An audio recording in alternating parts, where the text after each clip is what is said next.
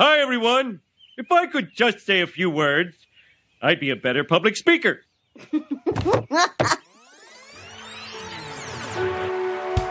Hey, podcast listener, even if you are alone in your entrepreneurial journey, know that today, right now in your earbuds, you are joined by thousands of entrepreneurs from all around the globe seeking to grow better, more profitable, location independent businesses.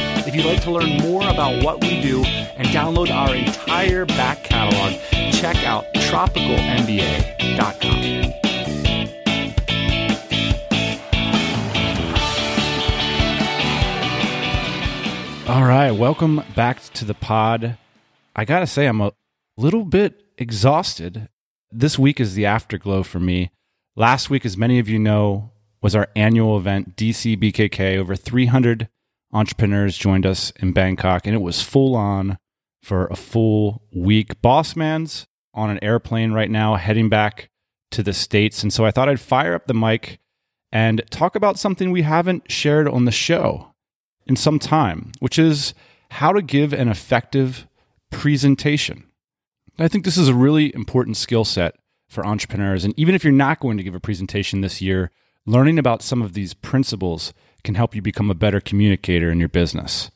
Part of the reason I was inspired to do this is we have listened to hundreds of presentations leading up to these events like DCBKK. We sit down with each and every speaker each and every slide, each and every idea, and help them to hone their message for the audience. And we see patterns of things that work and things that don't work. And importantly, I think entrepreneurs are under a lot of misconceptions about what works in front of audiences. So, in the interest of sucking less, which I'll be the first to admit, I have definitely bombed on stage in front of people, and it's not pretty. It's not where you want to be. So, in the interest of not bombing or sucking a little bit less, I thought today I'd share with you my thoughts on what works and what doesn't in presentations. All right, so without further ado, this week's show is titled Five Reasons Your Presentation Might Suck.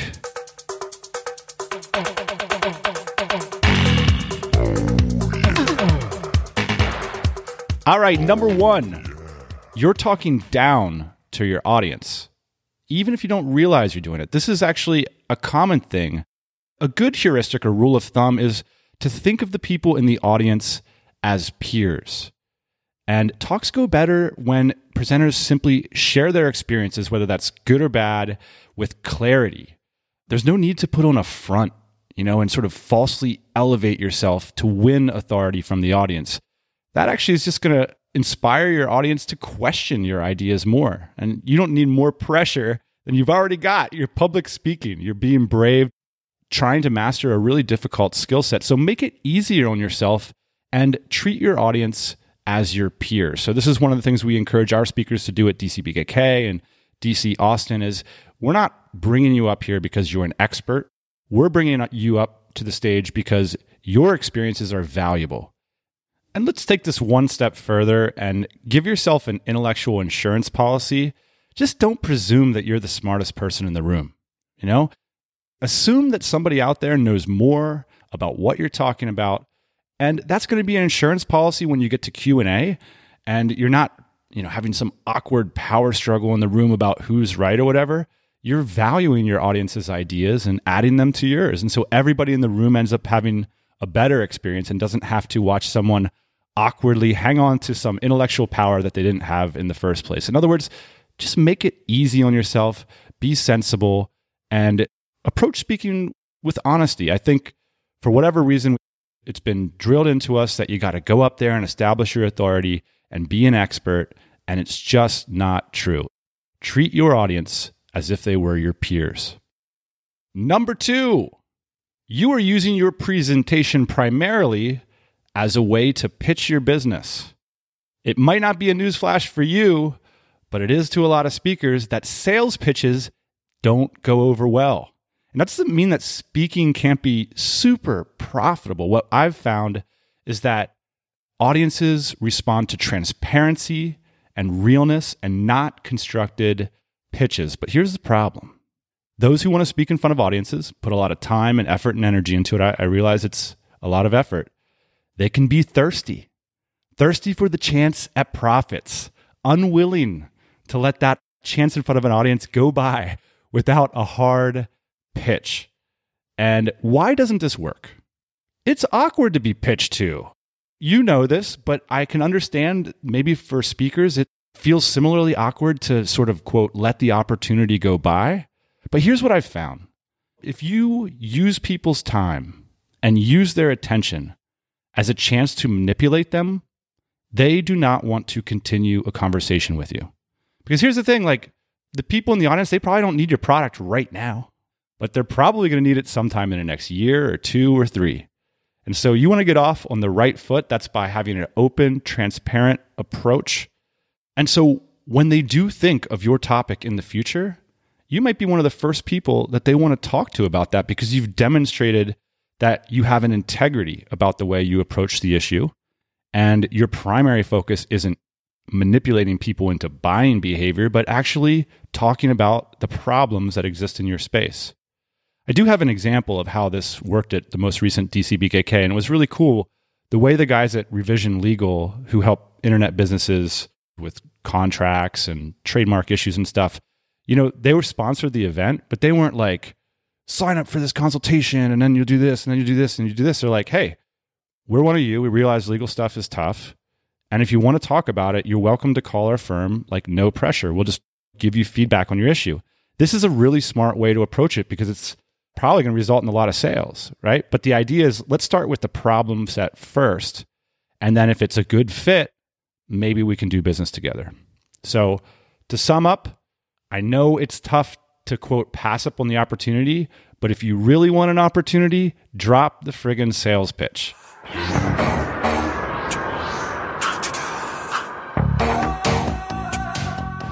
All right, the third reason your presentation might suck is that you're giving answers rather than posing questions. Now, we talked about earlier how giving yourself the role of being the end all, be all expert on your topic not only makes it this prospect of speaking and sharing your ideas more difficult, it actually makes it less effective and less persuasive. I'll give a quick example of a talk that I constructed last year at DCBKK, and the topic was about how I sold my business. Now, this is a little bit problematic for me because of course, I'm not the end all be all expert on selling businesses. I've sold one business and two smaller websites, so my experience is pretty limited. And here's the reality if you take our first principle, which is essentially to assume that there's smarter people in the audience than you, there's going to be people out there with more experience than me. But what's worse is that my advice and experience isn't going to be relevant to everyone in the audience. So if I go up there and say, the first thing that you need to do when you're selling your business is XYZ, there's going to be a lot of people in the audience that at that moment shut down because they're going to say, well, number one, you're wrong. Or number two, that's not relevant to me. So instead, what I decided to do is pose thought experiments, the questions that I could have asked or hoped that I would have asked of myself before making these difficult decisions. And if you pose them during a talk or a presentation, that allows the audience to meet you where they're at, right? They can find relevance in the question for them. I want to throw out like a theory, something I've observed is that if your audience has less than 85 people, there tends to be a little bit more empathy in the room and you can sort of do more engaging Q&As and discussion and feedback whereas when there's over 85 people in the room, it tends to be more of a performance and a show if you're going to be walking on stage in front of, you know, 85 plus people, spend a little bit more time polishing your remarks cuz if it's a smaller room, you can actually ask questions directly of people in the audience. You can start a discussion. You can leverage their experience and ideas to make your talk better. And that comes back to this principle of your role up there is to pose questions that fascinate and engage your audience to get them thinking about how they can improve. So, the number three reason why your presentation might suck is that you're focused on giving answers rather than inspiring questions. You've heard Growth Ninja advertise their performance based Facebook ad service before on this pod. But did you know that they have a generous referral program, and it's serious, that pays out 20% of their lifetime earnings? They have referrers making thousands every month from this program, and some of them have been getting those payments for years. Think about it, just how big these payments can actually get. Let's do the math. So, the biggest invoice Growth Ninja has ever sent out to an individual client was $56,000 in a single month. So, if you were the referrer of that client, they'd send you a whopping $11,000 just for that month. And that's just one referral. So let your friends know about Growth Ninja. It pays. And of course, every month after that that the client works with Growth Ninja, you get paid as well. So if you know anyone already running profitable Facebook ads campaigns and they're ready for some serious scale with a trusted agency that has profitably spent upwards of $65,000 for a single client in a single Sunday, this is serious stuff. Check out their referral checklist at growthninja.com slash referral. And a big thanks to Growth Ninja for sponsoring the pod. So to recap, the five reasons your presentation might suck. Number one, you're talking down to the audience. Number two, you are using your presentation as a way to pitch your business. Don't do that. Number three, you're giving answers rather than posing questions. We got two more to go. Hang with me here. So, number four, you're doing more telling than showing. Another way to describe telling is like theorizing, or you're telling us what you think you did rather than what you did. Again, part of the aim that we have as speaker coaches and facilitators is to make it easy for non professional speakers to communicate their ideas effectively. And what I've found people that don't have a lot of experience sharing their ideas, they make it harder on themselves. And I got to just say an aside here, I feel generally speaking, people really undervalue their experiences. They often feel they need to do something amazing in order to provide value to others. That simply is not true. If you've gotten a business off the ground, if you've converted a key client, or even if you've made a crippling mistake in your business that you'll avoid forevermore, those experiences are valuable. But what often happens is speakers try to put a layer of theory over top of it, trying to turn it into a principle or something. It's just not as fascinating as hearing directly what happened. So you often see this with consultants or you know theorists they go up there and they have some grand vision for how businesses need to be run this happens in sort of the financial world a lot. You'll see a speaker go up there and they'll say, 30% of your portfolio should do this, and then the stock market's going to do this, and then you need to do that. And it's like, you know, all these principles and stuff. And it's like, wait a second, what's in your portfolio? How about you just put it up on the screen? Nobody cares about your theory, you know? It's a hard thing to pull off, in other words. And it's easy and it's relatable, it's transparent, and it's valuable just to show us what you're doing. So, for example, this would be a typical way this happens in a talk. Someone wants to talk about how to manage staff. Say they got, you know, five people or 10 or 15. They've got a lot of experience about that. But instead, they read a few books about managing and they want to share those theories instead. So they come in with a slide with bullet points outlining the management theory. Okay, that's a snooze fest. We can all agree. But sometimes people are ambitious and they come in with a diagram of the theory that's marginally more interesting. But a screenshot of your organizational tree, even if it's a little bit weird looking, which most of them are, or one of your clients or somebody that you know, perhaps in comparison to that theory, now all of a sudden you're becoming fascinating. It's just a simple way to approach your talks. Show us what you've done in detail and don't task yourself with the task of creating a theory or telling us what you think you've done. I sort of understand where this problem has its origin, but generally speaking, speakers lean on text way too much when an image would be much better. So I'll always share with speakers the more screenshots that are in your presentation, the better it's going to be. Now, why is that? Because if you're going to talk about an internet business, I don't want to see a management theory chart. I don't want to see a bullet point outline list. I want to see the business. I want to see actually what it is that you're talking about. It often comes down to preparation. Speakers come in with a lot of words on the slides because they feel that it's going to help them to remember what they have to say.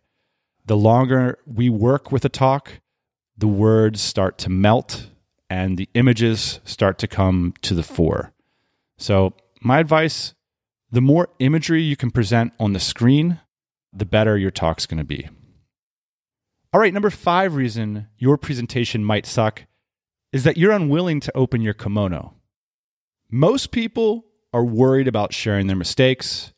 Most people are worried about being vulnerable, going up there and saying, Hey, I know I'm supposed to, I'm up here because I'm ostensibly smart and all, but I suck at some of this stuff too. That is relatable. We all suck at this stuff. We wouldn't be coming to a conference trying to learn new things if we thought we had it all figured out. We don't have it figured out. And we don't expect you to either. And it's honestly pretty unrelatable when people go up there and there's this sheen and polish to everything, and everything's we're crushing it and it's profit and this. And it's like, I'm suspicious of that. I really am. The sorts of things that we're doing are hard. And by being open about your mistakes, you're doing a great value to your audience because maybe they'll be able to avoid them. I guarantee you, there are people that are more effed up in your audience than you are. It's an easy way to connect with people. Just put your numbers up there, put your mistakes up there. Nobody wants somebody on stage that's trying to impress everybody. That's just not why people come to conferences. They come to solve problems.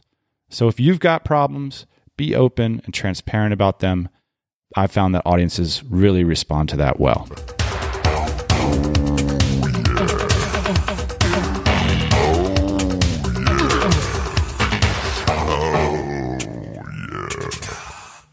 I hope when you take a look at these five ideas, let me list them off real quick for you, just so we're all on the same page here. So, the five reasons your presentation might suck. Number one, you're talking down to your audience. Number two, don't do a sales pitch. Just don't do it. You are trying to pitch your audience during your speech. Number three, you're giving answers rather than posing questions. Number four, you're telling rather than showing what you've done. And number five, you are unwilling to open your kimono. You know, even as I'm reading these off, they sound simple, and they sound intuitive. And the reality is, I think a lot of people nod their heads and say, yeah, it's uh, basically being a good dinner guest, right? Or being yourself. These are obvious things, right? Well, somehow they become completely foreign when speakers get on stage. It just flies out the window. They might even understand it during the coaching session. And then something about that pressure can make it really difficult to stick to what I see as really fundamental important approaches to being compelling.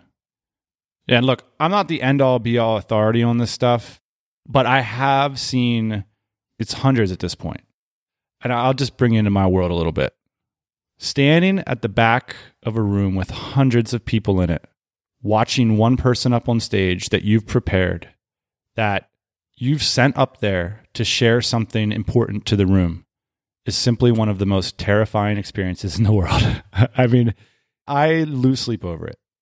And that's why myself and the team spend time with these speakers months and weeks in advance, workshopping again and again the messaging or the approach that they're going to use on that stage so that the 300 people, the 400 people, the people who flew all around the world that are there to hear something that can compel them, something that can address their problem, something that can inspire them to do better, aren't disappointed.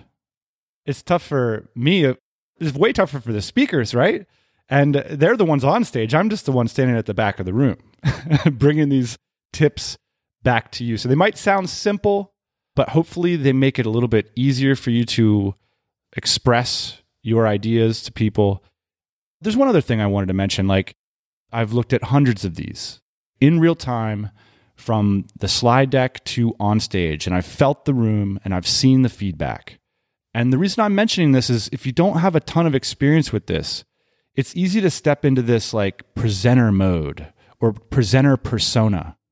that maybe exists in the cultural ether or whatever. I don't know where this idea comes that the moment you step on stage, all of a sudden you turn into this non human authority and entity or whatever. I don't know where that character came from, but I'm telling you that that character doesn't work.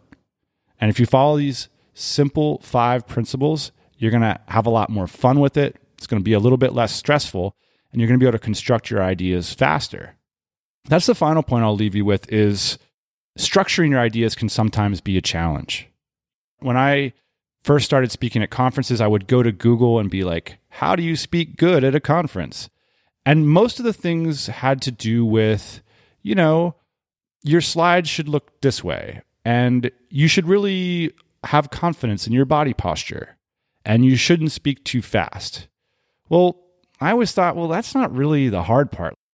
To me, like stage presence is not what talks are about, particularly at business conferences where what you're talking about matters a whole lot more. Because look, this information is important. It's not some rah rah, like, let's all feel good fest. I mean, it's like, how are we actually going to solve these important problems? So, in other words, that message itself is important. And many years ago, I created a post called How to Create a Conference Presentation, which is a, I think it's like a 15 or 20 minute video that's been, the last time I looked at it, I logged onto the account and I was shocked. I was shocked at the number of people that have watched this video. And underneath the video, I put a bunch of slide decks and I say, look, if you want to express your ideas, you just need a clear structure. And so I had a 16 slide structure and it like started with, you know, why am I here? Why should you listen to me? And by the way, keep your bio quick. Number one mistake speakers make no one's here for your life story. If your bio is that interesting, people can look you up on Wikipedia. But the idea is simple is pick a structure and just drop your ideas into it. If you notice with this episode, it's simply, hey, I'm Dan. Here's where my experience and these ideas are coming from. Here's what you, the outcome you want, which is you want to have a good presentation. So here are five things to avoid if you want to have a good presentation. It's just that simple. You just hang your hat on this five point structure. If you want to have a more complex talk, you can take a look at how to have a conference presentation where there's a before and there's an after structure. But I would recommend determining your structure before you start telling your story or pulling your screenshots down because even if your structure changes, I find that it, it's a lot easier and faster to generate a talk by starting with a structure, even if it's arbitrary, and then plugging the ideas into it. So I hope that helps. Let us know what you do to be an effective speaker at conferences. It can be scary when you get that call. I remember the first time I was ever asked to speak at a conference. It was Rob Walling asked me to come to MicroConf. And I thought, number one, this is amazing. It feels great to be recognized in that way. But then my second thought was, I am going to bomb and I don't know what to say. And it's going to take me a long time to do said bombing because I'm at square zero my encouragement to you is you should go do that talk. And hopefully, this episode can make it a little bit easier for you to pick a clean, simple structure, drop your ideas into it, and follow these five principles. I'll just say this being a speaker at a conference is an incredibly rewarding experience. It, has been for me, and I see it in the speakers that come to our conferences. They get a lot out of it, particularly when they're willing to accept feedback to those ideas. And the result of that is that they improve. That's the path to getting results. And also, of course, just to getting recognition. People are going to recognize you at that conference. They're going to come up. They're going to shake your hand. They're going to know your name, and they're going to they're going to say thanks. Thanks for getting up there and not being a total pain in the butt, but going out of your way to share your experience with me. All right, everybody. I hope you got a little something out of this pod. We'll be back next week, hopefully with the boss man. That'll be next Thursday, 8 a.m. Eastern Standard Time. Hey, thanks for listening to the Tropical MBA podcast. You can go to tropicalmba.com, get access to hundreds of back episodes and all kinds of other goodies. Load up your iPod. That is the cheapest way to fly business class on your next international flight. We will see you next Thursday morning 8 a.m. Eastern Standard Time.